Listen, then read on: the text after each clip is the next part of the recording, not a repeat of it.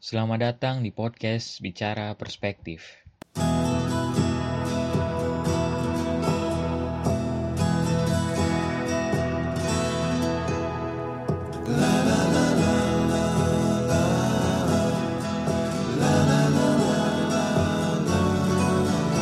Assalamualaikum warahmatullahi wabarakatuh, Mas. Assalamualaikum. Gimana Mas Juhal kabarnya? Sehat? Alhamdulillah sehat. Alhamdulillah. Gimana kabar nih di Oh. negeri orang? Alhamdulillah kabar baik, sehat-sehat di sini. Oh, Di sana jam berapa nih? ini jam 9. Jam 9 ya. Hmm, beda satu jam ya sama sama di sana. Iya, betul betul. Hmm, hmm, beda satu jam aja. Nggak jauh juga kok, tinggal nyebrang. Gimana sehat semuanya? Alhamdulillah di sana. Alhamdulillah sehat, lancar. Iya. Purwokerto, Iya, masih di dedenya Purwokerto. Aduh, kangen Purwokerto jadinya ya. Iya nih, kita pernah turun ke jalan bareng loh. Ini demo waktu di alun-alun. Yang aksi solidaritas ya. Iya, benar. aksi solidaritas ya waktu itu. Heeh. Ya kebetulan ada teman-teman juga semua se Banyumas turun semua kan ya. Yang aksi Iya. solidaritas selamat waktu itu kalau nggak salah. Iya, benar. Hmm. Oke, eh, teman-teman semuanya, insya Allah eh, malam hari ini kita sudah kedatangan tamu spesial nih, masya Allah. Spesial. Beliau nih eh, aktivis nih, dan sampai sekarang masih jadi aktivis ya, Mas. Wah, insya Allah dalam bentuk yang berbeda. Masya Allah. Ya. Di sini ada Mas Ali Akbar. Dulu juga kita juga sama-sama di organisasi GEPI ya. Iya, iya. Iya. Jadi waktu itu kita bareng. Berarti boleh diceritain dulu nih Mas Ali nih. Kita insya Allah eh, malam hari ini kita akan sharing tentang gimana pandemi di Taiwan tuh gimana nih, terus resolusi Mas Ali dan kesibukan-kesibukan yang sedang dijalankan. Ya mungkin untuk mengawali boleh perkenalan terlebih dahulu deh, kesibukan bagaimana? Oh iya, iya. eh, selamat malam teman-teman semua. Perkenalkan nama saya eh, Ali Akbar. Eh, teman-teman boleh panggil saya Ali. Jadi eh, saya ini dulu bareng sama Mas Juhal di di Purwokerto nih. Kita sering-sering bareng di eh, beberapa organisasi dan beberapa aksi ya Mas. Waktu Iya. itu. Eh, Alhamdulillah. Nah sekarang ketemu lagi sama, sama Mas Juhal nih. Mas Juhal nih keren nih. Gak pernah berhenti jiwa aktivisnya. Iya, iya. Gitu dan dan sekarang lagi eh, belajar lagi eh, buat coba cari insight yang lebih ya lebih lanjut lah kayak gitu di untuk belajar terus kayak gitu Mas Juhal. Berarti sekarang ambil jurusan apa berarti di Saya ambil ini eh, Business Administration di eh, NYUST di Yunlin University Taiwan. Ambilnya konsentrasinya ke eh, International Strategic Management kalau kalau di sini saya ambilnya. Iya, jadi berarti eh, udah berapa lama? baru baru satu tahun berarti ini masuk mau masuk semester 3 berarti baru baru Hmm. selesai eh, semester 2 mau selesai semester 2 terus eh, ya paling itulah eh, seputar seputar tentang strategi strategi di industri paling saya ambilnya ambilnya itu konsentrasinya untuk untuk eh, studi kali ini begitu Hmm. jadi memang Berat- memang di iya. kala pandemik ini apa hampir-hampir semua sektor ya, semua sektor tuh Iya. merasakan dampaknya dari dari pandemik ini gitu. Mau yang besar, yang kecil semuanya terdampak gitu. Karena ini jadi global sih, isu global semuanya. Gitu. Betul betul. Nah, terus berarti eh, awal masuk tuh belum pandemi ya di sana? Nah, ini yang yang awal masuk tuh dulu kalau tidak salah pas bulan Oktober itu di Wuhan itu udah udah mulai banyak ya Iya.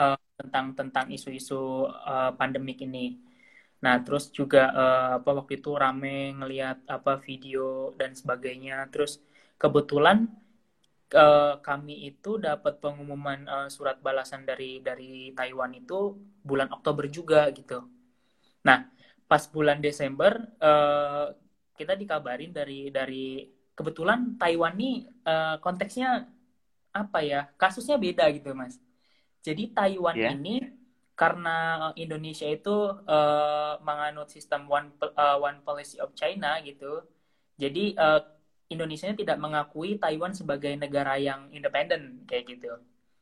Oh, nah, gitu. Iya, jadi uh, uh, bahkan banyak PBB uh, negara-negara yang ada di PBB itu mengakui bahwa Taiwan itu masih bagian dari uh, Republik Tiongkok gitu jadi bukan bukan oh. negara independen makanya di Indonesia itu kita nggak ada nggak ada kedutaan besar untuk Taiwan tapi ada oh. uh, kantor namanya TETO itu kantor perwakilan dagang untuk apa uh, trade and economic untuk untuk di Indonesia jadi waktu itu uh, TETO itu uh, sebagai kantor perwakilan Taiwan itu uh, ngasih pernyataan ke kita bahwa tenang uh, Taiwan aman gitu jadi uh, teman-teman bisa tetap berangkat ke ke Taiwan karena memang justru orang tua terus teman-teman itu banyak yang bilang tuh ngapain ke Taiwan kayak gitu. Wong di Cina aja apa kasusnya datang dari Cina malah kita berangkat ke Cina kayak gitu. Nah, tapi uh, akhirnya ya karena memang kita dapat jaminan dari pemerintah Taiwan bahwa uh, Taiwan itu pada saat itu aman. Nah, uh, dengan hanya waktu itu kebetulan Taiwan itu uh, ada ada sistem kesehatan, kesehatan nasional tuh namanya uh, National Health Insurance jadi macam-macam BPJS-nya kan kayak gitu. BPJS-nya Taiwan lah sebutannya gitu, uh, jaminan kesehatan nasionalnya. Nah, uh, seperti masker dan sebagainya itu hanya diperuntukkan untuk mereka yang memegang uh, ini apa asuransi nasional itu untuk membeli maskernya gitu karena harga harga masker itu kalau kita beli pakai pakai tanpa tanpa NHI itu tanpa BPJS-nya lah ibaratnya itu uh, ini ini banget mahal harganya dan hmm. dan di sini sistemnya untuk untuk masker itu pada waktu itu hanya diperbolehkan uh, membeli sesuai dengan nomor nomor ibaratnya nomor NH itu nomor nomor BP, BPJS-nya lah nomor nomor akhirnya genap ganjil jadi belinya dan tidak diperbolehkan membeli lebih daripada tiga tiga masker. Oh, iya. Nah sehingga karena kita baru datang itu belum punya uh, national insurance di Taiwan, akhirnya kita di, di uh, disarankan untuk menyiapkan bawa masker dari Indonesia paling tidak sampai dengan uh, musim panas, musim musim uh, apa semi. Jadi sekitar sampai bulan April. Jadi kita nyetok waktu itu uh, asumsinya tiga bulan kita masker. Uh, jadi masker itu satu hari satu berarti kita nyetok bawa, bawa 90 masker nih dari dari Indonesia waktu itu. Oh iya. Yeah. Iya, bawa 90 masker. Karena kita nggak nggak bisa nggak bisa beli masker nanti di Taiwan kalau kita nggak bawa gitu. Sulit buat buat beli karena beberapa teman-teman mereka minjem minjem ini minjem apa uh, national insurance-nya kartunya buat buat beli kayak gitu karya untuk mereka yang belum punya akhirnya kita kita nyetok dan alhamdulillah alhamdulillahnya jadi karena di Taiwan itu uh, mungkin negaranya kan negara kecil jadi sistemnya itu semuanya tuh ter, uh, terintegrasi gitu loh mas contohnya beberapa hmm. kasus uh, masker itu kita semua ketat jadi uh, ketika sampai di Taiwan, waktu itu uh, udah udah di sampai di Taiwan, semua orang tuh enggak lepas dari masker. Jadi kita ada ada peraturannya dan dan sebagainya gitu. Jadi untuk misalnya anggaplah karena CCTV itu hampir di setiap pojok kalau di sini tuh. Setiap pojok yeah, iya. tempat yeah. Uh, kita kita lihat CCTV, pasti ada CCTV. Nah, dari situ tuh uh, asal misalnya kita uh, biasanya tuh pada saat saya datang waktu itu masih satu area Taiwan itu diwajibkan uh, memakai masker. Jadi asal kita keluar uh, keluar rumah gitu, keluar apartemen, keluar tempat tinggal, itu di jalan kita kelihatan pakai CCTV nggak pakai masker, biasanya untuk mereka yang yang udah terdaftar tuh biasanya uh, NHI terus juga macam KTP-nya gitu uh, resident card-nya biasanya mereka terintegrasi. Nah, sehingga ketika kita terdeteksi uh, identitas kita kan ketahuan. Nah, hmm. itu dendanya kalau nggak pakai masker pada waktu itu denda uh, 15.000 NTD. Berarti sekitar 7.500 eh 7.500.000. Waduh, ya Allah. Uh, ya, 7.500.000 dan dia untuk mereka yang udah punya uh, eh, NHI macam uh, NHI itu terus juga udah punya datanya terintegrasi, mereka punya bank account di di Taiwan itu auto debit gitu. Hmm. Jadi misal misal saya uh, keluar tidak pakai masker, terus saya udah punya apa uh, eh, NHI, terus resident card, terus juga udah punya uh, akun bank di di Taiwan, biasanya nanti pemerintah Taiwan akan akan auto debit dari saya uh, pelanggaran dari bank saya. Langsung keambil tuh tujuh tujuh juta lima ratus rupiah yeah. gitu kan, keambil. Nah, iya makanya untuk untuk nah untuk mereka yang belum punya untuk mereka yang belum punya uh, akun bank dan sebagainya biasanya nanti ada surat pemberitaan dari kantor polisi biasanya nanti ke rumah. Uh, untuk kita datang ke kantor polisi menyelesaikan sanksi administrasi kayak gitu. Nah kayak gitulah. Makanya masker tuh pada awal-awal kita sering dipakai. Tapi alhamdulillah alhamdulillahnya pas bulan April uh, pemerintah Taiwan mengumumkan bahwa kita dibebaskan untuk untuk di ruang apa untuk tidak memakai masker di setiap tempat gitu. Jadi udah pandeminya udah yeah, udah yeah. dianggap selesai ketika bulan April itu. Jadi hanya hmm. hanya beberapa tempat saja yang yang apa yang uh, menggunakan masker seperti di perpustakaan, terus di bis kayak gitu. Tapi tetap denda denda masih berlaku. Kayak gitu. Hmm. Makanya di sini itu uh, apa ya? Hati-hati banget gitu kalau kalau kena CCTV itu. kayak gitu karena Iya, iya, iya. iya karena karena uh, sampai kalau kalau dilihat ya Mas, polisi di sini dengan polisi di Indonesia itu lebih dari dari postur, terus juga dari uh, uniformnya gitu, terus uh, hmm. dan sebagainya itu lebih lebih serem polisi Indonesia kayak gitu. Oh iya. Iya, tapi kalau udah berurusan sama polisi Taiwan, aduh luar biasa repotnya. Walaupun hmm. cuma ditilang gitu, luar biasa repotnya. Hmm kayak gitu nah makanya uh, pada saat itu kebetulan sudah boleh lepas masker ya kita kita lepas masker gitu dan selain itu uh, ketika awal uh, saya datang itu kan kami sama kampus tuh diminta buat buat mendaftarkan nomor telepon Taiwan. Nah, okay. jadi kami beli SIM card Taiwan, terus kami kami daftarkan paspor apa paspor kami, uh, nomor paspor kami dan dan sebagainya pada saat itu.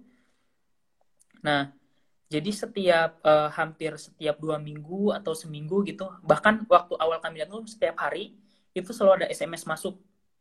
SMS masuknya hmm. tuh isinya tuh uh, bahwa hari ini penambahan uh, pasien uh, apa korban suspek suspek baru atas nama X misalnya namanya disebutkan nama lengkap hmm. disebutkan nama lengkap terus uh, apa namanya asalnya dari mana identitasnya seperti apa dia melakukan perjalanan di daerah sini daerah sini info lebih lanjut dibuka mapnya jadi kami buka map itu kan bisa lihat uh, apa perjalanan orang ini tuh ke mana gitu uh, dalam dalam satu minggu hmm. terakhir jadi kalau kami uh, melewati jalan yang yang dilewati sama orang itu kami harus melapor kayak gitu sampai sampai oh, seperti gitu. itu gitu dalam dalam penanganannya waktu keren, itu keren.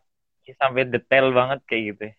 iya makanya uh, dan dan memang ketika waktu sempat ada ada isu di Indonesia bahwa ah di Indonesia jangan jangan dibuka identitasnya gitu uh, nanti masyarakat uh, ngediskriminasi atau atau yeah, yeah, sebagainya yeah. kan kayak gitu tapi di sini malah malah dibuka gitu dan hmm. dan yang membedakan adalah uh, masyarakatnya bahu membahu untuk untuk hmm. memberikan apa support jadi ketika bahkan uh, dosen-dosen kami waktu awal karena kan tanggal Februari 12 itu Februari 17 kami udah udah mulai kuliah gitu. Walaupun ada sebagian yang online yang belum datang dibolehkan online.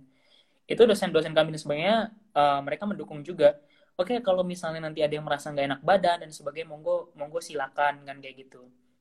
Dan bahkan kami masuk ke kampus tuh protokol udah mulai dijalankan mulai dari uh, yang cek suhu uh, suhu tubuh terus juga ada yang pakai X-ray model kayak gitu suhu tubuh gitu. Nah terus juga uh, setiap kami duduk tuh selalu dipotret jadi kami absen berdasarkan nomor tempat duduk. Jadi kalau ada yang kena tuh ya ketahuan di mana orangnya kayak gitu. Ya ya ya kayak gitu. Untuk awal-awal awal-awal alhamdulillah kayak gitu. Makanya uh, kalau di sini alhamdulillah per bulan Juli itu kami udah udah bebas nggak pakai masker ke mana-mana. Juli 2000 Juli kemarin, 2020. Yeah. Ya, Juli 2020. Hanya uh, paling uh, apa karantina masih masih berlaku. Contohnya misalnya waktu ada kawan-kawan yang pulang ke Indonesia atau atau pergi ke Indonesia, mereka harus harus karantina. Contohnya misal datang dari Indonesia, mereka harus karantina mandiri selama 14 hari gitu di di sini. Dan dan itu uh, dipantau terus sama polisi tiap hari harus laporan kayak gitu. Jadi dia harus harus laporan bahwa dia dia stay di rumah. Jadi mereka yang statusnya karantina itu benar-benar diawasi gitu. Bahkan uh, ada kawan saya di sini, dia datang dari Indonesia, uh, terus dia diwajibkan untuk karantina mandiri selama 14 hari. Nah, jadi setiap hari itu dia harus melakukan konfirmasi laporan bahwa saat ini dia suhu tubuhnya berapa, terus saat ini uh, dia ada di rumah atau tidak gitu. Nanti polisi itu tiap sore datang untuk ngecek bahwa dia ada di rumah atau enggak kayak gitu. Yeah, iya. sampai 14 hari. Baru setelah 14 hari dia melakukan laporan balik bahwa karantina sudah selesai. Begitu uh, kalau kalau untuk di sini. Jadi bisa dibilang uh, mereka serius kayak gitu untuk nanganinnya. Bahkan uh, pada saat proses itu ketika saya tahu Indonesia itu pas bulan Maret April ya mulai meledak di Indonesia itu malah justru hmm. saya yang khawatir sama keluarga di Indonesia iya gitu yeah, saya yeah. yang iya. khawatir sama keluarga Indonesia gitu karena di Indonesia kan uh, orang tua saya selalu bilang kita nggak tahu kalau di Indonesia itu mereka itu uh, bersih atau tidak kayak gitu makanya yang khawatir tuh justru malah saya ke Indonesia begitu yeah, yeah, yeah. terus kalau uh, apa namanya pembelajaran pernah ini uh, sempat dilakukan daring atau enggak kebetulan pas saya datang itu sudah sudah offline, udah sudah masuk kuliah. Jadi per 17 yeah. Februari itu uh, sudah bisa dilakukan normal uh, normal kuliah. Namun memang kampus tetap menyediakan uh, e-learning. Jadi untuk teman-teman yang masih uh, belum belum sempat datang ke Taiwan atau belum sempat datang ke kampus, dia bisa bisa melakukan pembelajaran lewat e-learning ini gitu untuk belajar. Begitu dan dan kalau kalau di sini kita kita kuliah nggak ini sih nggak maksudnya uh, karena dosen-dosen dan sebagainya mereka mereka paham gitu. Mereka mereka ngerti. Jadi nggak jadi fleksibel gitu kalau untuk kalau untuk kuliah waktu itu. Begitu. Kalau akhir-akhir ini kemarin uh, akhir tahun gimana hmm. reportnya? Untuk report apa nih? Uh, kasus covid di sana. Hmm kalau untuk untuk terakhir sampai dengan uh, kemarin tuh ada sekitar 800 800 kasus total dari hmm. dari awal itu dari bulan 2019 berarti ya 2019 akhir. Itu hmm. 8 800 kasus dengan total sembuh sekitar 600 dan meninggal meninggal 7 orang gitu. Bahkan ada, ada uh, karena di sini sempat waktu itu pas pas bulan Juli, pas bulan Juli itu kita sudah sudah bebas uh, menggunakan masker di mana aja. Nah, tapi ketika bulan September, September, Oktober, itu ada kasus impor dari luar. Hanya satu dua padahal.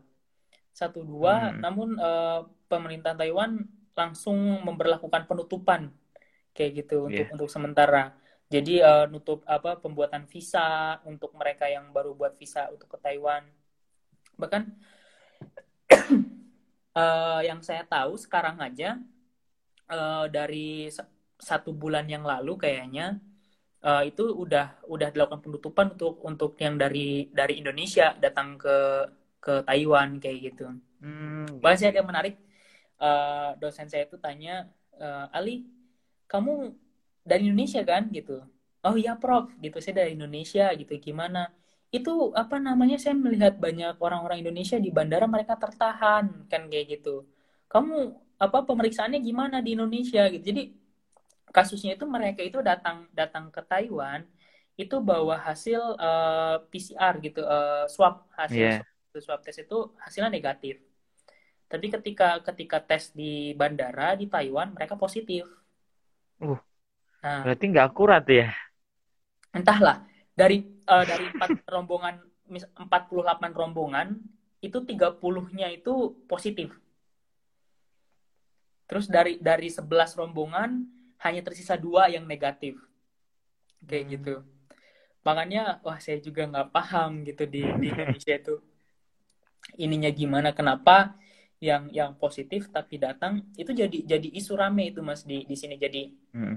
concern apa kan kalau di Taiwan itu kita uh, istilahnya bukan kedutaan besar tapi KDEI namanya kantor dagang ekonomi Indonesia nah hmm. dia itu yang yang sebenarnya fungsinya adalah kerjasama perdagangan dan ekonomi. Tapi dia hmm. uh, di sini megang fungsi macam kedutaan besar juga gitu. Jadi untuk pembuatan paspor dan dan sebagainya itu diurus diurus di sini. Nah makanya kemarin itu jadi concern kira-kira kan sempat diprotes dari Kementerian Kesehatan Taiwan itu yang saya ngikuti berita itu bahwa ini gimana gitu pemerintah Indonesia gitu uh, mengeluarkan uh, surat positif? Apakah sudah sesuai prosedur atau tidak gitu? Karena uh, banyak yang sampai di Taiwan itu justru mereka terindikasi negatif begitu. Karena di sini uh, ada yang apa dia Indo Taiwan itu sempat punya pengalaman waktu itu di tahun 2000 berapa ya? 2005 atau 2000 berapa yang kasus SARS jadi hmm. uh, ya jadi uh, dulu tuh uh, Taiwan sempat uh, mengalami kasus SARS itu habis-habisan gitu nah sehingga uh, ketika di kasus COVID itu mereka mungkin belajar banyak dari dari kasus SARS yeah. dan uh, saya juga pernah pernah baca bahwa ketika uh, flu babi waktu itu flu babi yeah uh, kan merebak juga kan flu babi. Nah, Taiwan itu membeli semua babi uh, milik uh, peternak babi yang ada di Taiwan, dibeli semuanya, terus dibakar habis. Uih. Jadi, jadi babi-babinya itu dibeli sama pemerintah terus dibakar gitu. Untuk saking untuk untuk uh, menghilang apa menghilangkan ini potensi penularan flu babi. Begitu. Terus uh, untuk uh, apa namanya di tahun 2021 ini bagaimana pemerintah Taiwan sendiri mengeluarkan kebijakan baru kah? Kan baru-baru ini uh. muncul juga varian-varian virus hmm. corona yang baru kan yang dari UK ya, dari Inggris. Iya, iya, yang yang mutas mengalami mutasi itu ya. Iya. Mm -mm. Uh, untuk 2021 kami uh, apa dari dari Taiwan sejauh yang yang saya dengar itu menutup semua akses keluar dan masuk dari seluruh negara. Hmm. Sama kayak Indonesia berarti ya? Iya iya sama. Jadi uh, per per satu per satu Januari ini ditutup semuanya. Jadi dari dari dan ke uh, luar negeri itu ditutup untuk itu. Bahkan uh, sekarang itu karantina itu sudah lagi bukan 14 hari kalau di sini Oh. Tapi 21 hari. Oh iya iya. Karantina itu diperpanjang dan iya, dan iya. itu tidak bisa karantina karantina mandiri. Jadi waktu mandiri. awal uh, waktu awal itu kita masih masih boleh karantina mandiri. Kita uh, nanti melapor di mana kita bakal karantina, mendaftarkan diri kan. Misalnya uh, sudah dituju tempatnya, uh, cari tempat kita sendiri. Terus setiap hari kita lapor. Nah kalau sekarang itu uh, karantina mandi itu dihilangkan karena memang di sini masuk musim dingin. Jadi uh, tindakan preventifnya uh, musim dingin kan dikhawatirkan mereka akan uh, peluang potensi untuk penyebaran virus itu bisa lebih lebih kuat gitu ketimbang mm-hmm. pada saat musim panas sebelumnya.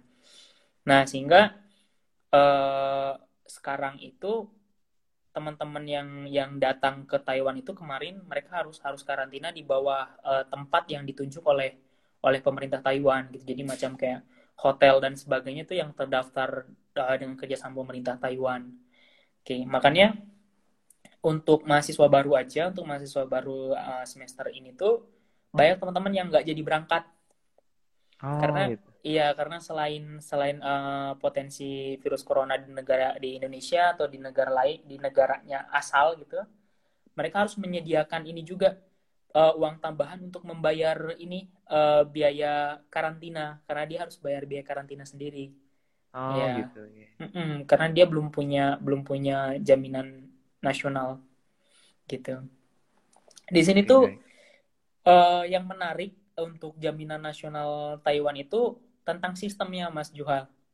Yang menarik mm -hmm. tuh, mm-hmm. wah entah saya kadang berpikir apa karena Taiwan ini negara kecil ketimbang Indonesia sehingga mereka uh, manajemennya bagus atau mungkin kualitas sumber daya manusianya atau mungkin memang memang negara ini uh, maju gitu loh sehingga yeah, yeah, yeah. untuk sistem kesehatan itu uh, bagus sampai uh, saya saya ceritakan uh, oleh kan kebetulan kemarin juga saya habis habis kecelakaan Jadi jadi Masya habis Allah. uh, jadi ini apa tangan jari jari dua saya ini patah kemarin tuh. Uh.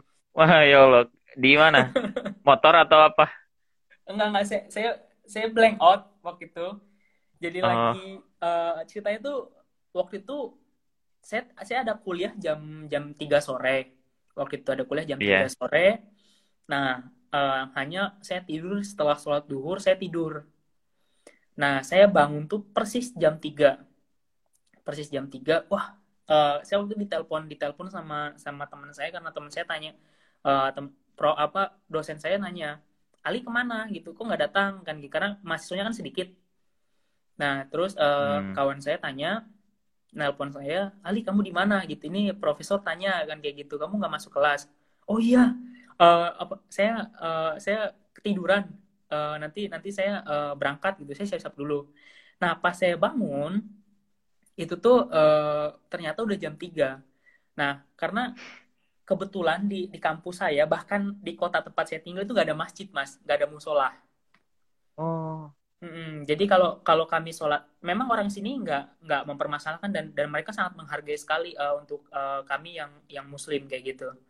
Jadi kalau kami sholat itu kadang Oke. kami di lorong kampus, di di bawah pohon, di taman, ya di mana aja lah Oh, yang gitu ya. tempat kira-kira bisa bisa dipakai buat sholat kayak gitu.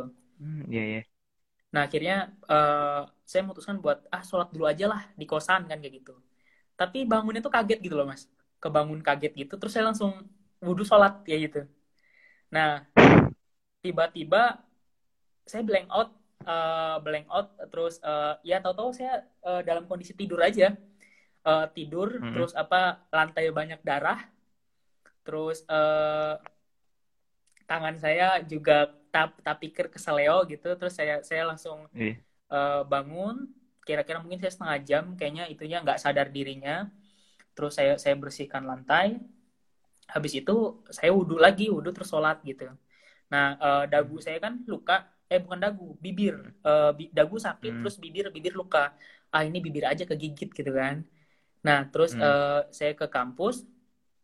Nah dari dari kamp, eh, di kampus tuh ternyata darah netes gitu Eh, Hmm. saya sem- saya sempat gue sepeda waktu itu gue sepeda ke kampus karena eh, di sini nggak kita nggak ada kendaraan jadi kendaraannya hanya gue sepeda atau jalan kaki Nah, Hmm.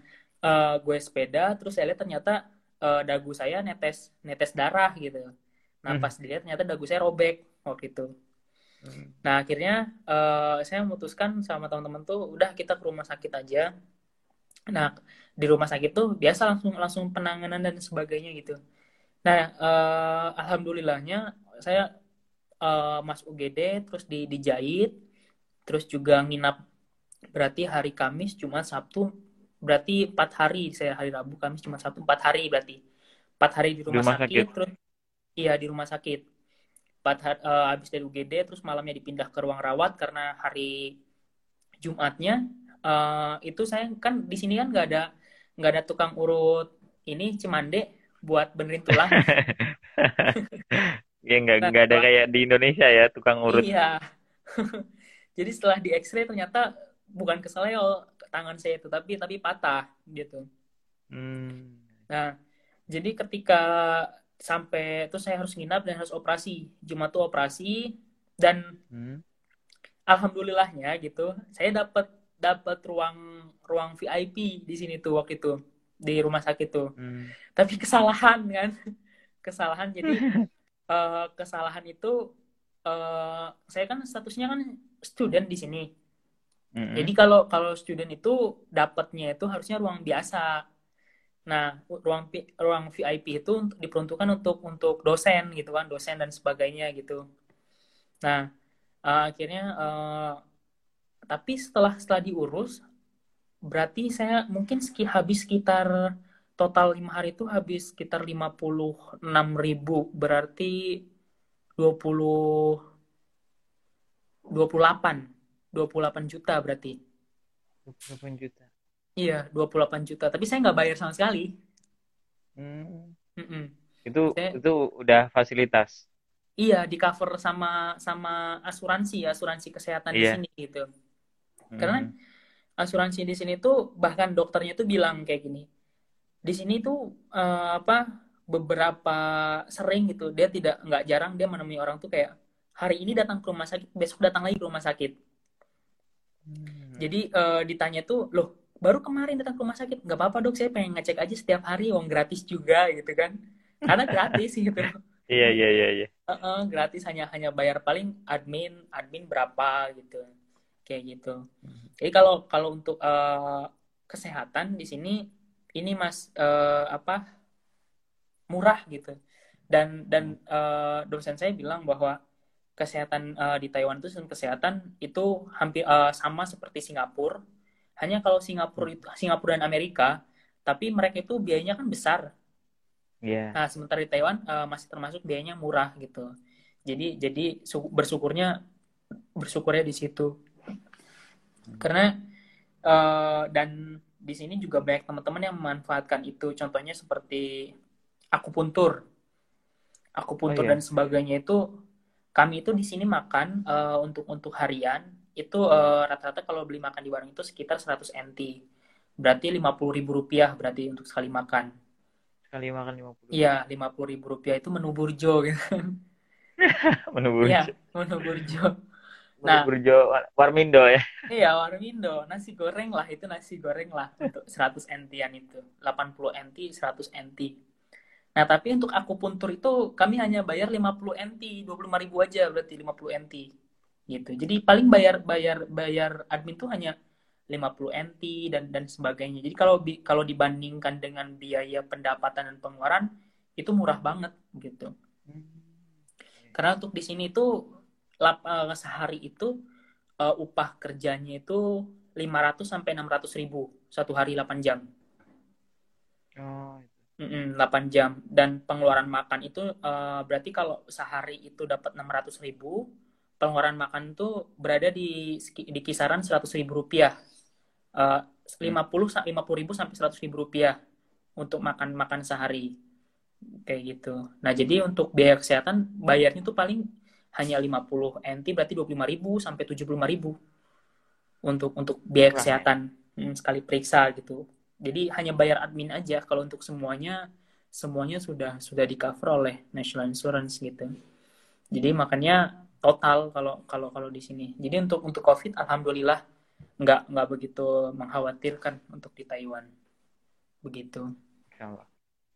Ya sangat bersyukur ya.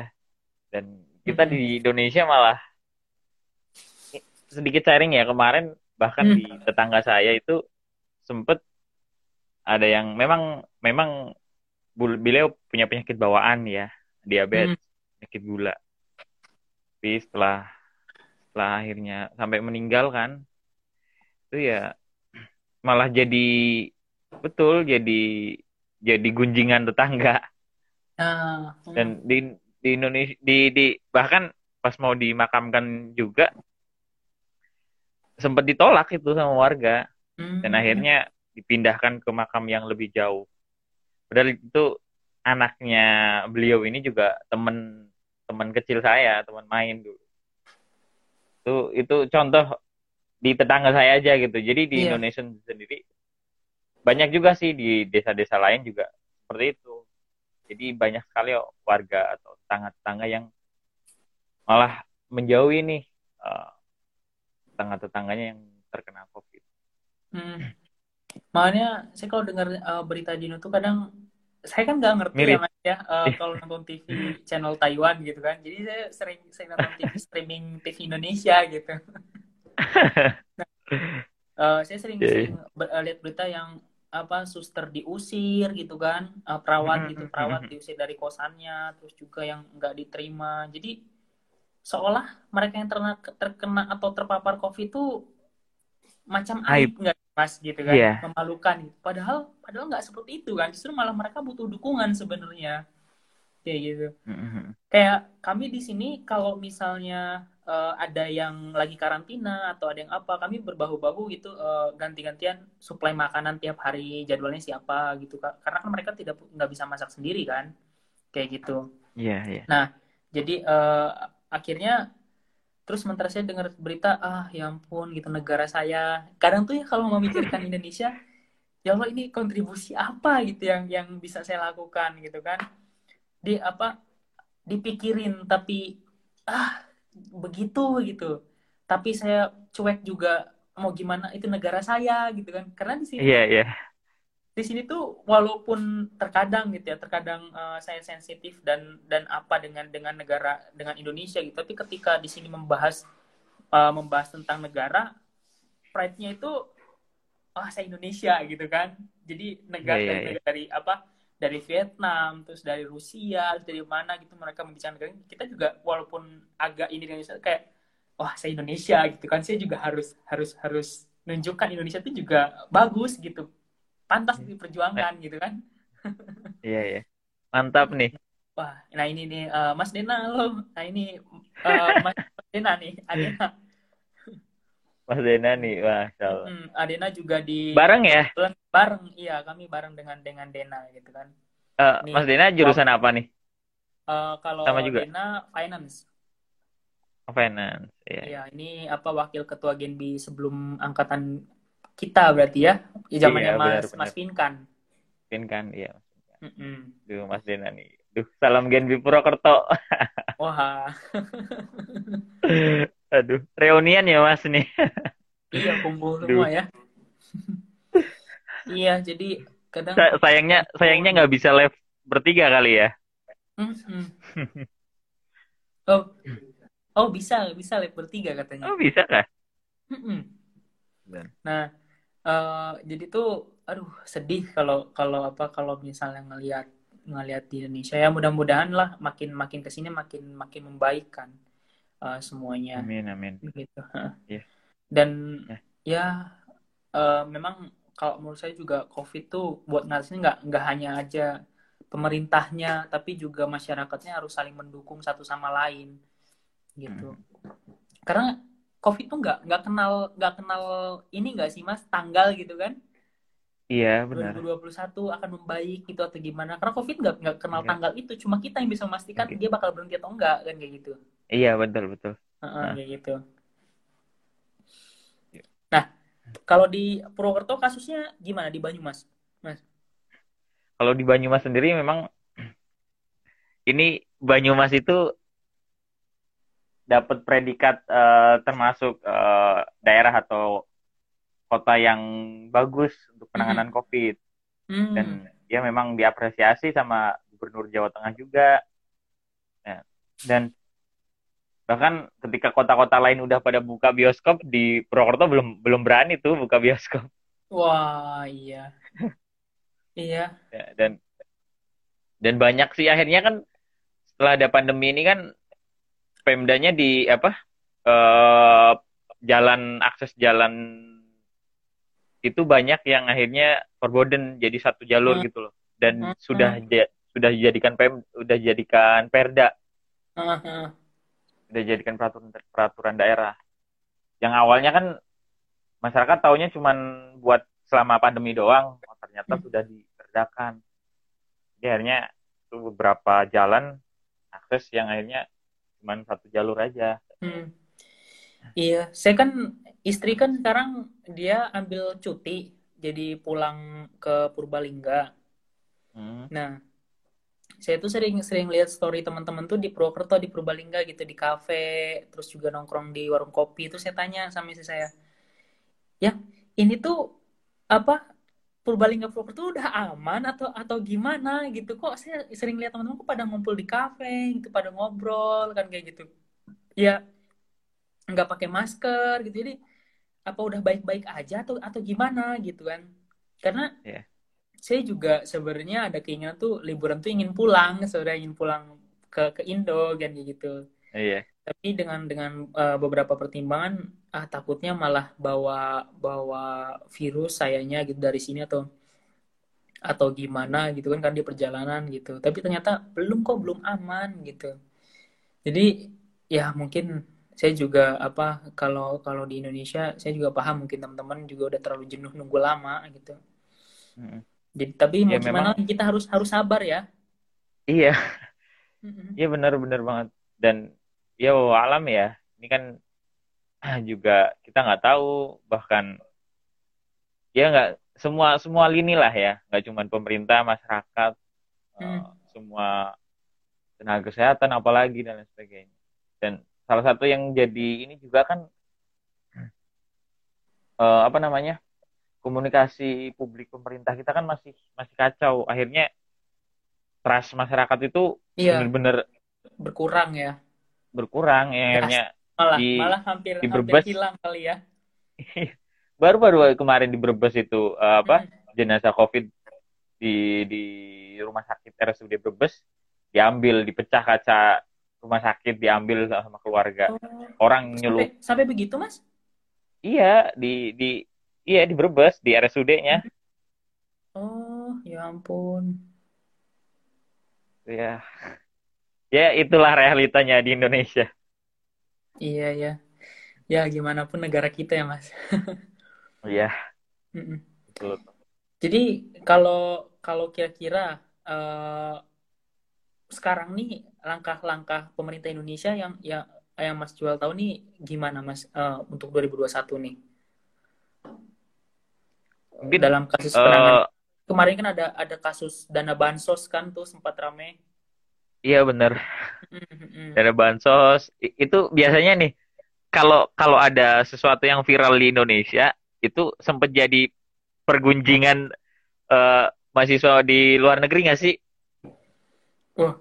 Kalau di sini ya paling ke teman-teman eh, seputar teman-teman Indonesia. iya iya Kebetulan ya Mas, eh, saya tuh di sini ka- kami tuh ada ada kelas eh, mata kuliah namanya emerging market kan.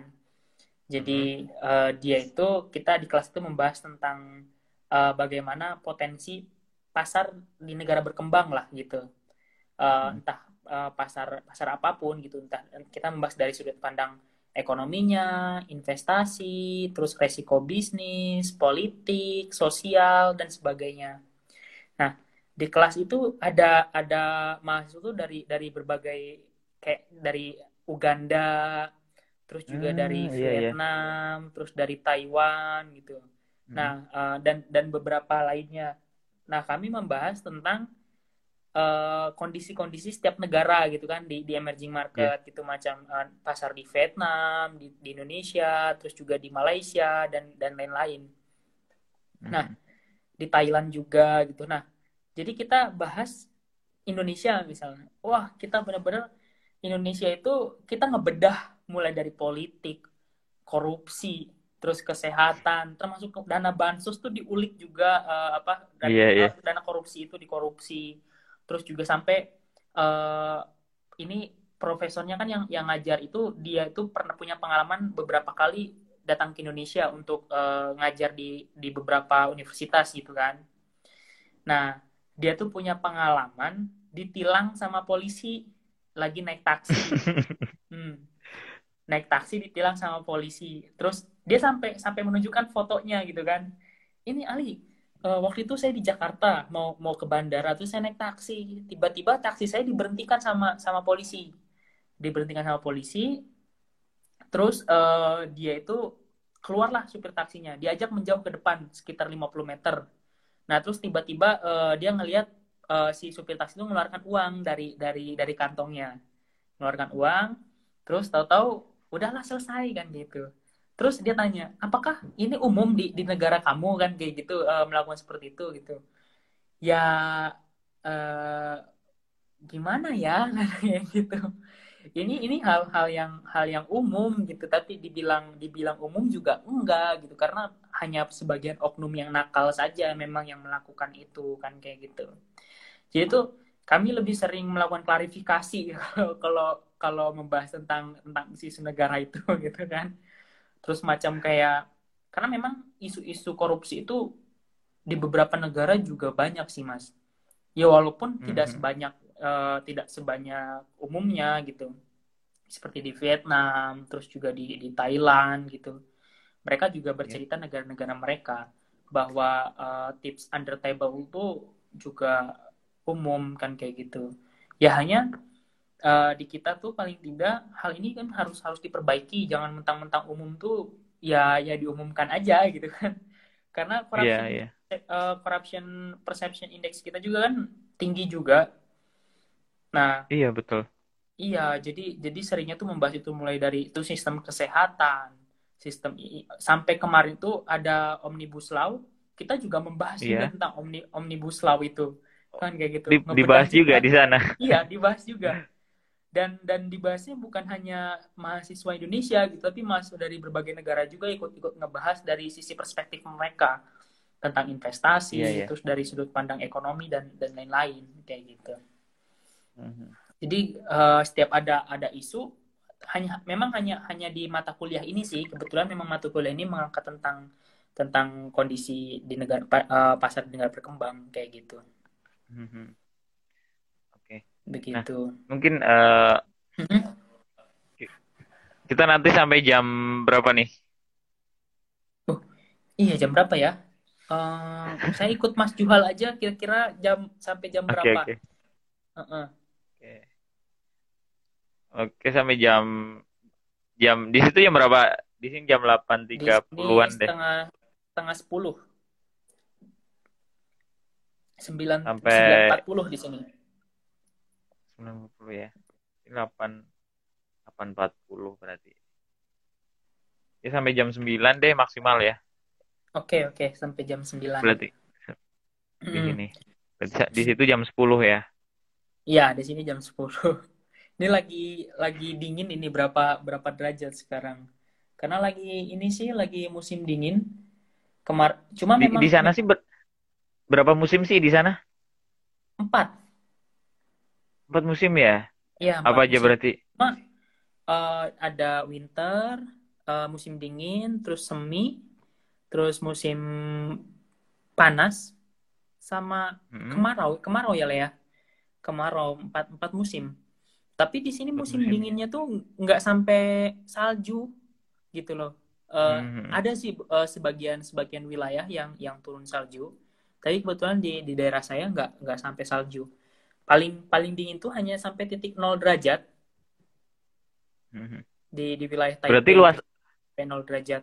Oh di di Taipei ya. Berarti ini Iya. posisi Mas Ali di Taipei-nya ya. Eh, enggak, kalau saya di lebih lebih ke selatan di wilayah tengah Taiwan. Oh, Jadi kalau Oke. kalau Taipei itu di di utaranya eh, Taiwan, di Pulau Taiwan tuh di utaranya Taipei. Nah, saya di di tengah di tengahnya gitu. hmm. Jadi kan ke Taipei itu kan pulaunya man- manjang manjang begini nih, gitu kan Iya. bentuknya. Nah, jadi saya, saya saya di tengahnya. Jadi di utara tuh memang utara dan dan wilayah berarti timur, utara dan timur yang lebih dingin karena Mhm. pegunungan tuh di daerah timur eh, banyaknya Mhm. gitu. Nah, Nah. terus Kak, Terus eh Hah? ya, gimana? gimana gimana Mas Jual? Terus eh, aktivitas eh, kegiatan di sana ini nggak riset-riset segala macam gitu? Wah, ini yang menarik. Jadi kalau sekarang itu eh, kan udah udah mulai mau masuk ke semester 3, jadi memang memang udah mulai garap tesis. Mm-mm. Nah, tapi kuliah-kuliah seperti biasa. Kebetulan eh, di sini saya dan teman-teman lagi ini lagi kita lagi fokus eh, ngembangkan bisnis kita di Chatra Flow, Chatra Flow Insight Consulting ini. Nah, Iya. eh, kita tuh lagi lagi eh, fokus buat gimana caranya supaya eh, kita bisa ambil pasar Taiwan salah satunya. Pasar Taiwan eh, mulai dari ana, apa jasa analisis data, bikin proyeksi dan sebagainya kan kayak gitu. Hmm.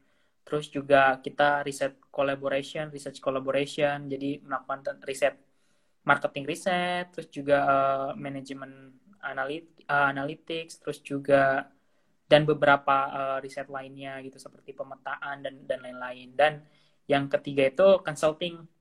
Jadi eh, karena kebetulan di Taiwan ini banyak banget orang yang tertarik buat investasi di Indonesia kayak gitu. Oh ya, Mm-mm, mm-mm.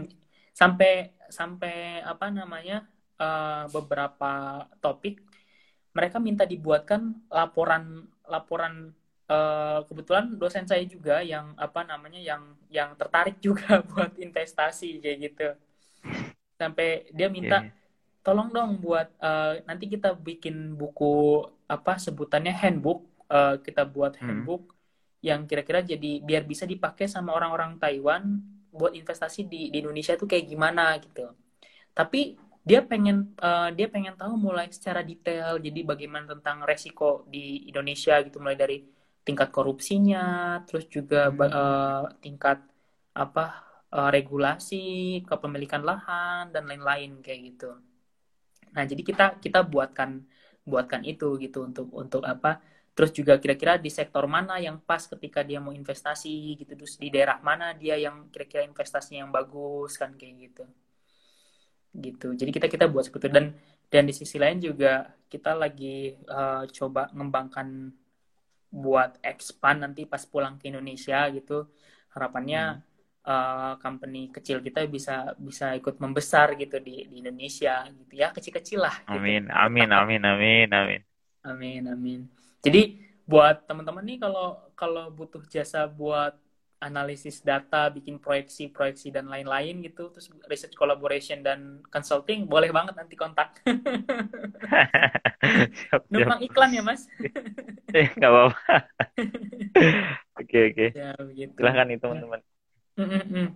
Nanti boleh banget. Berarti lebih lebih ke lebih ke market ya, pasar uh, ini ya. Gimana? Pasar bisnis ya. Lebih ke ya. apa nih fokusnya? Uh, jadi kita uh, fokus di dua di dua tempat sebenarnya. Maksudnya dua-dua segmen pasar. Nah, kalau hmm. untuk yang segmen pasar yang pertama kita juga uh, melayani partai besar gitu kalau memang nanti uh, butuh proyeksi terus juga ada research collaboration dan dan consulting dari perusahaan besar, kami juga punya punya teman-teman ahli expertnya gitu yang yang bisa ikut di situ. Selain itu juga uh, karena untuk di Indonesia kami memproyeksikan lebih fokus ke UMKM untuk bisnis hmm, bisnis yeah, yeah, yeah. Uh, medium menengah menengah dan uh, small medium enterprises gitu kecil dan menengah. Nah karena memang pasar Indonesia itu untuk bisnis kan didominasi 99,99% itu kan oleh pasar uh, UMKM. Nah yeah. terus juga oleh mahasiswa juga gitu untuk jasa analisis. Jadi untuk ke depan proyeksi kami untuk uh, consulting dan riset collaborationnya lebih kepada uh, medium dan small enterprises gitu. Bagaimana kita bisa bantu mereka mulai dari pendampingan keuangan, mulai dari laporan pembuatan laporan keuangan, pencatatan, terus juga pembuatan uh, penghitungan pricing, mulai uh, seperti cost accounting, akuntansi biaya, terus juga uh, di bidang manajemen analisisnya dan lain-lain, marketnya gitu untuk mereka supaya mereka bisa lompat gitu ke dari yang kecil ya ke menengah, dari menengah ya ke besar kayak gitu. Hmm, yeah. Iya. Nah, untuk data analisisnya kita uh, berharap bisa memproyeksikan buat teman-teman mahasiswa se-Indonesia. Jadi uh, mudah-mudahan selain bisa uh, bantu mereka untuk menganalisis data, kita juga bisa sharing knowledge bagaimana melakukan analisis tersebut. Dan mudah-mudahan mohon doanya uh, ya nanti ada ada, ada waktunya. Mudah-mudahan kita bisa bisa benar-benar meluncurkan uh, platform yang bisa mempermudah mereka gitu untuk uh, selain belajar bagaimana cara menganalisa data, bagaimana cara menghadapi pasar untuk khususnya untuk consulting tadi terus untuk juga risk collaboration untuk mempermudah mereka itu. Dan juga bisa menghubungkan mereka agar lebih ya bisa bantu mereka untuk tugas akhir lah intinya kan kayak gitu dan sebagainya gitu sekarang lagi lagi coba itu jadi uh, saya saya berpikir bahwa apa yang bisa pas pulang tuh kemarin udah berkontribusi uh, apa aktivis dalam bentuk menyuarakan suara kan mulai yeah, aksi-aksi yeah. demo dan dan lain-lain gitu nah sekarang harus harus lantang juga menyuarakan suara dalam bentuk yang lain gitu, yeah. gitu. Masya Allah ini sangat hmm. menginspirasi loh Nah, mudah-mudahan itu mohon mohon doa dan dan dukungannya. amin amin. Nah, terus uh, ini berarti sudah mau nyusun tesis nih ya Mas Ali? Ini lagi lagi lagi sudah mengerjakan tesis masih ongoing. Ongoing. Kayak, gitu. Kayak drama Korea aja ongoing. Iya sih, betul ada penonton drakor juga. Iya makanya nah, ya pelan-pelan. Berarti ini hmm? target tahun ini nih, insya Allah ya. Insya Allah uh, harus semester depan harus sudah selesai. Soalnya Hmm. ada ada keluarga tercinta yang ditinggalkan di Indonesia harus segera di dijenguk. Berarti dede bayinya udah, udah berapa minggu? Udah masuk satu bulan setengah. Sebulan setengah ya? Mm, satu bulan setengah. Nanti itu tanggal tanggal 17 Januari berarti dua bulan. Dia itu. Itu yang jadi apa alasan semangat saya buat eh, menyelesaikan studi lebih cepat. Amin, amin. Amin, amin. Biar Berarti bisa ini lihat Purwokerto lagi kan. Hmm? siap. Resolusi di tahun baru ini ya, 2021 ini apa aja nih? Wah, saya untuk resolusi berharap eh, saya berdoa mudah-mudahan tahun 2021 ini Satraflow ini bisa meluncurkan platform baru di di Indonesia. Kita bisa ngasih eh, kontribusi dan dan punya user eh, sampai 100 ribu, amin, Amin. di Indonesia. Eh, terus juga eh, saya bisa bisa pulang ke Indonesia eh, menyelesaikan studi saya di di semester ketiga gitu supaya bisa langsung ketemu sama keluarga lebih cepat. Itu sih paling untuk untuk resolusi yang yang saya buat tahun 2021 kayak gitu. Ini ada istri saya lagi nonton ternyata. Masya Allah. Mm-mm, gitu. Setia menemani nih. Oh. ya mudah-mudahan bisa. Dulu- Kalau dulu- Mas Iqbal gimana nih resolusinya? ya mudah-mudahan nih. Sebenarnya saya kan juga lagi, Insya Allah udah selesai Mm, tesisnya. Mudah-mudahan Amin, alhamdulillah. mudah-mudahan di di awal awal awal 2021 ini bisa bisa daftar wisuda Hmm, amin. bisa selesai. Mudah-mudahan itu sih jangka pendeknya. Hmm, Sekarang ambil ambil jurusan apa Mas Juhal? Komunikasi lagi. Oh, komunikasi lagi. Oh, pantes nih. Iya. Mas Juhal nih eh, ngobrolnya pinter nih. Enggak. Biasa aja. Mm-mm.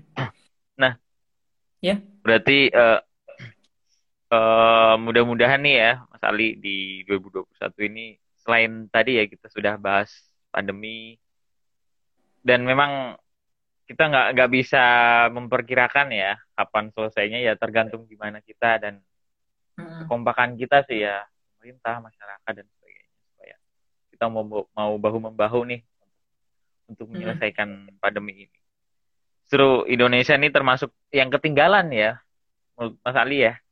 Iya, iya. Kita ah, apa meledak meledak banget gitu di di di kemarin pertengahan bulan bulan 2000 du- pertengahan tahun 2020 tuh Iya. kita meledak banget. Jadi ya yang mudah-mudahan lah eh, kita udah punya pembelajaran dari pertengahan tahun kemarin mudah-mudahan makin baik gitu makin makin ke sini. Begitu. Ya mungkin eh, untuk mengakhiri, waduh, kalau udah mengakhiri Wah. aja nih. Wah, iya baru nggak kerasa ya. Padahal baru Nggak baru kerasa mulai tadi ya. Mm-mm. Merasa ya. Hmm. Mudah-mudahan sih eh, kita semuanya diberi kesehatan ya Mas Ali ya. Ya, amin, amin, amin. Ya, Dan di- dilindungi selalu ya kita dan keluarga dan Iya. seluruh eh, saudara-saudara kita di Indonesia. Amin ya Allah. Mm-mm. Mudah-mudahan. Sebenarnya saya masih pengen pengen banyak menggali lagi nih lebih Oh. dalam nih Mas Ali Boleh bagaimana. nanti kita kita agendakan lagi sesi-sesi selanjutnya dengan topik yang nggak kalah menarik kan sama yang sekarang gitu. Siap siap siap Insya Allah. Senang banget nih bisa punya sesi bareng Mas Jual nih. Iya. Mudah-mudahan kita Mungkin- bisa bisa ketemu lagi ya nanti di sesi-sesi selanjutnya ya Mas Jual ya. Amin amin siap siap. Mudah-mudahan bisa ketemu juga nanti di Purwokerto nih.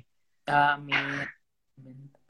Insya Allah pulang ke Purwokerto Purbalingga. Insya Allah. Kangen gak nih teriak-teriak di depan gedung eh, ini gedung apa DPRD Banyumas? Wah, saya kalau waktu ngeliat kemarin ya pas pas demo apa ya yang demo besar-besaran kemarin tuh di di Jakarta tuh. Omnibus, Oh iya, omnibus mungkin. Law. Wah, Iya. saya berharap eh, apa wah, kalau saya waktu itu masih mahasiswa, wah saya bakal pasti datang hadir di sana. gitu. Dan tapi kan eh, mungkin seiring waktu kan kita juga berkembang gitu kan, pasti kita Betul, punya betul. challenge yang berbeda dan punya bentuk kontribusi yang berbeda.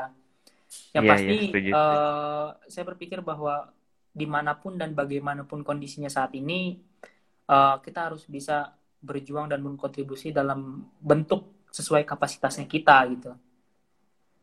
Gitu. Jadi Yap, yap. jadi eh, kan berjuang itu tidak selalu harus ada di depan gedung DPR. Iya nggak Mas? Iya. Iya, Jadi kita betul, bisa betul. berjuang dengan cara dan bentuk yang lain gitu kan. Mm-mm. Iya. Dan memang sempet ini sedikit nih sharing nih. Iya, iya, Kemarin gimana? juga beberapa waktu rame-ramenya omnibus Mm-mm. kan beberapa kan memang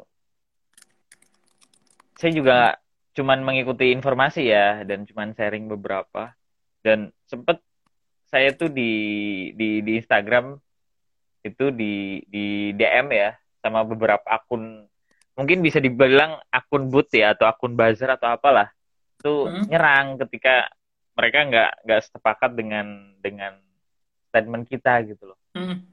itu saya ngalamin tuh lumayan sampai nih ya udah biarin aja sih Kami juga di sini bikin bikin kajian juga kok Mas tentang Omnibus Law itu. Eh, Hmm, teman-teman PPI itu juga bikin kajian dan PPI dunia juga bikin kajian juga dan kita bikin eh, pernyataan sikap juga tentang Omnibus Law itu. Karena memang ya jujur gitu ya jujur.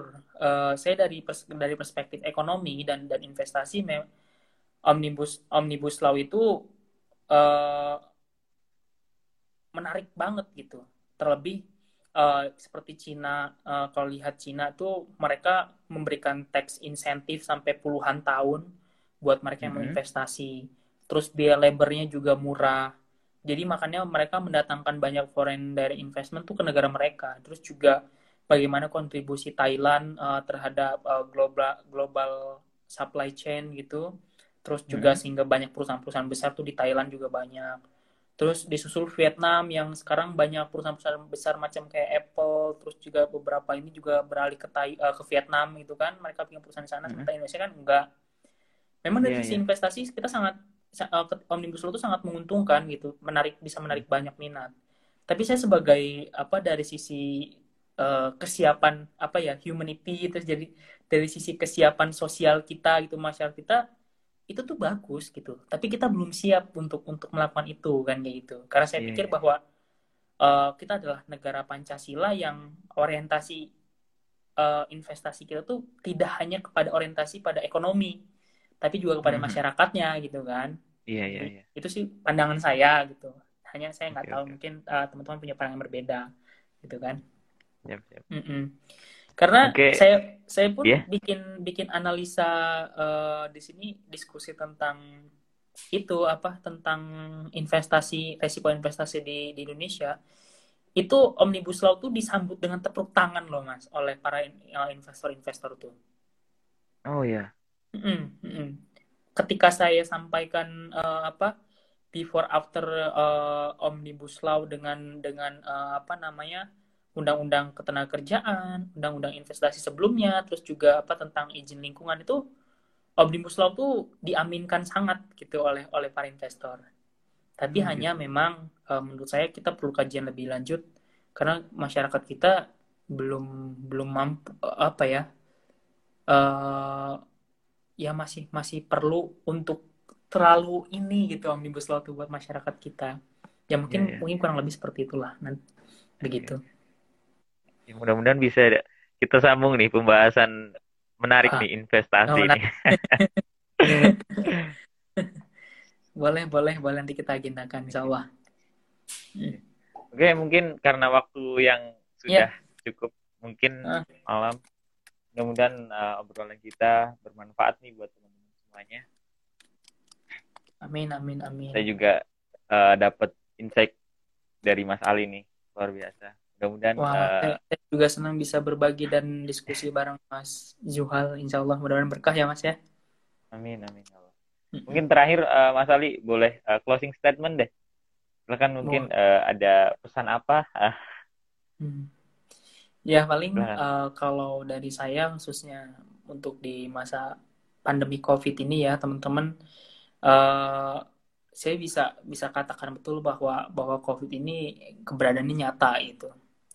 Dulu waktu waktu awal uh, COVID, waktu awal COVID tuh seolah ini tuh nggak nyata gitu, nggak nyata karena uh, jauh dan itu hanya berdasarkan berita gitu.